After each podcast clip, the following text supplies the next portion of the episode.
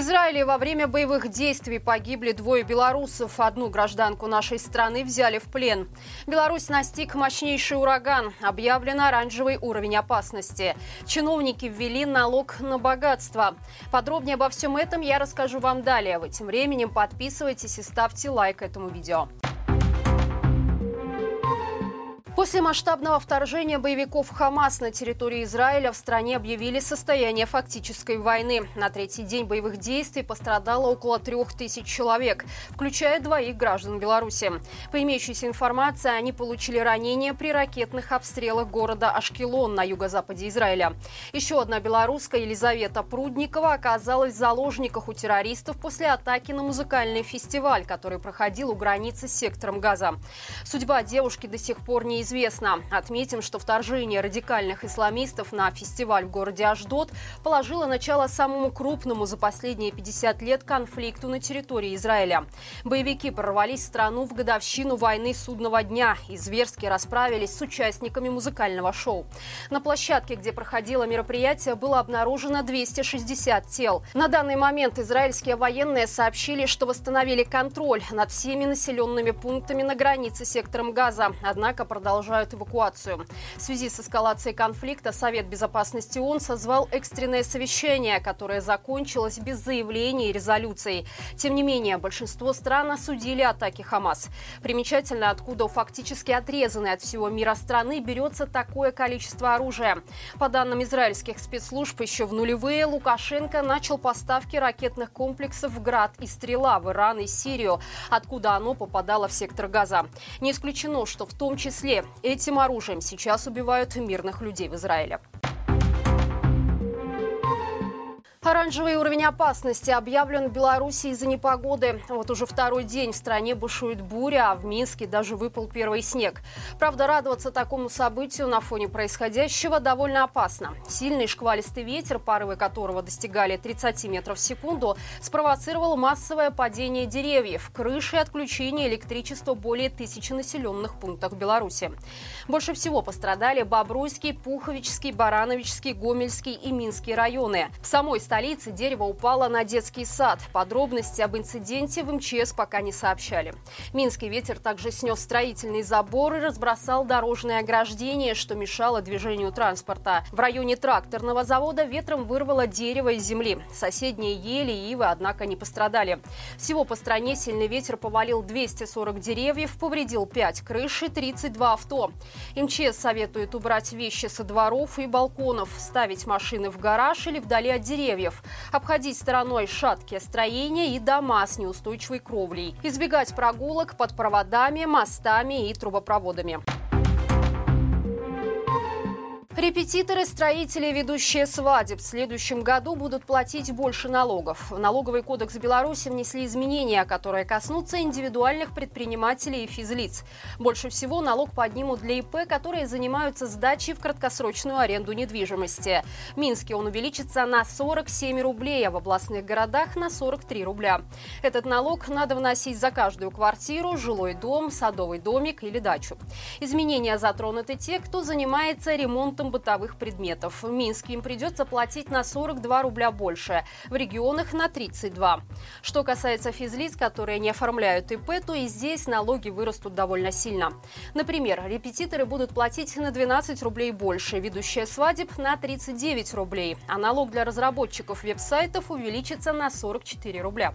В областных центрах сумма такого налога будет меньше, но разница составит всего 1-3 рубля. Не обошли стороной чиновники и те, кому в нашей стране стране все же удалось разбогатеть. По закону это люди, которые за год зарабатывают больше 200 тысяч рублей. Теперь они обязаны будут платить подоходный налог в 25% суммы превышения вместо нынешних 13%. Речь идет о доходах от дивидендов по трудовым договорам, а также по гражданско-правовым договорам. Беларуси начали угрожать выпускникам, которые собираются поступать в зарубежные вузы. По информации источника издания «Гродно Лайф», классные руководители гродненских школ требуют от учеников предоставить данные об университетах, где они или учатся сейчас, или будут учиться. В противном случае угрожают визитом неких гостей, видимо, имея в виду силовиков. Более того, родители таких детей вызывают на профилактические беседы и требуют объяснить, что их не устраивает в Беларуси. Особое внимание руководителей руководство школ привлекает факт получения учениками апостиля. Это документ, необходимый для поступления за границей. Через него отслеживают, какое количество выпускников той или иной белорусской школы поступает за рубеж. А начальство учебных заведений, где таких детей оказывается больше всего, увольняют. Также требуют от учащихся их родителей сообщать о наличии карт поляка или ВНЖ других стран.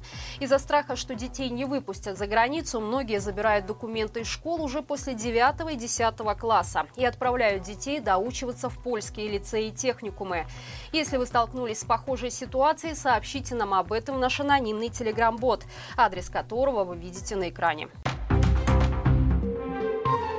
Минчанин атаковал пожилых соседей из-за жасмина под окном и стал фигурантом уголовного дела. Бытовой конфликт в столичной многоэтажке возник после того, как жильцы высадили в клумбу цветы. Это не понравилось пожилой паре, их сын страдал от аллергии на пыльцу. Они просили выкопать растения, но соседи игнорировали их. В итоге пара решила собственноручно избавиться от опасного для них жасмина. Но за уборкой цветов их застал жилец дома. Мужчина решительно встал на защиту растений и нанес нанес пенсионерке несколько ударов лопатой, а ее супруга толкнул. После инцидента пожилые люди были вынуждены обратиться к медикам. По факту столкновения соседей было возбуждено дело о злостном хулиганстве.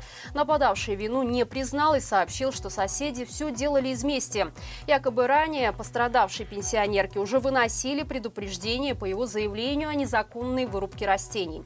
Суд встал на сторону пожилой пары и назначил их соседу наказание в виде четырех лет химии пандемии, а также обязал выплатить пострадавшим компенсацию морального вреда. Белорус Сергей, который сейчас находится в Лос-Анджелесе, влюбил в себя ТикТок, когда исполнил песню на родном языке. Парень прославился после встречи с американской блогершей с почти миллионом подписчиков. Она известна тем, что ездит по городу на трицикле и предлагает прохожим спеть любую песню за небольшое вознаграждение. Минчанин стал одним из участников такого ролика. Он исполнил свою любимую песню группы «Нави» «История моего життя» и сорвал шквал оваций в комментариях. Пользователи отметили, что хоть исполнение и не было идеальным, Сергей завоевал их сердца открытостью и харизмой. Можно вывести человека из Беларуси, но в Беларуси человека никогда, шутили комментаторы. На данный момент видео собрало более 230 тысяч просмотров. Друзья, по понедельникам на нашем канале выходит рубрика «Народ спросит», и новый выпуск уже можно смотреть по ссылке в описании. Удастся ли поднять Беларусь с колен? Почему не объединяются оппозиции Беларуси и России? Действительно ли санкции не вредят режиму? На вопросы зрителей Маланки отвечают эксперты в новом выпуске с Андреем Микрюковым. У меня на этом все. До встречи завтра и живи Беларусь!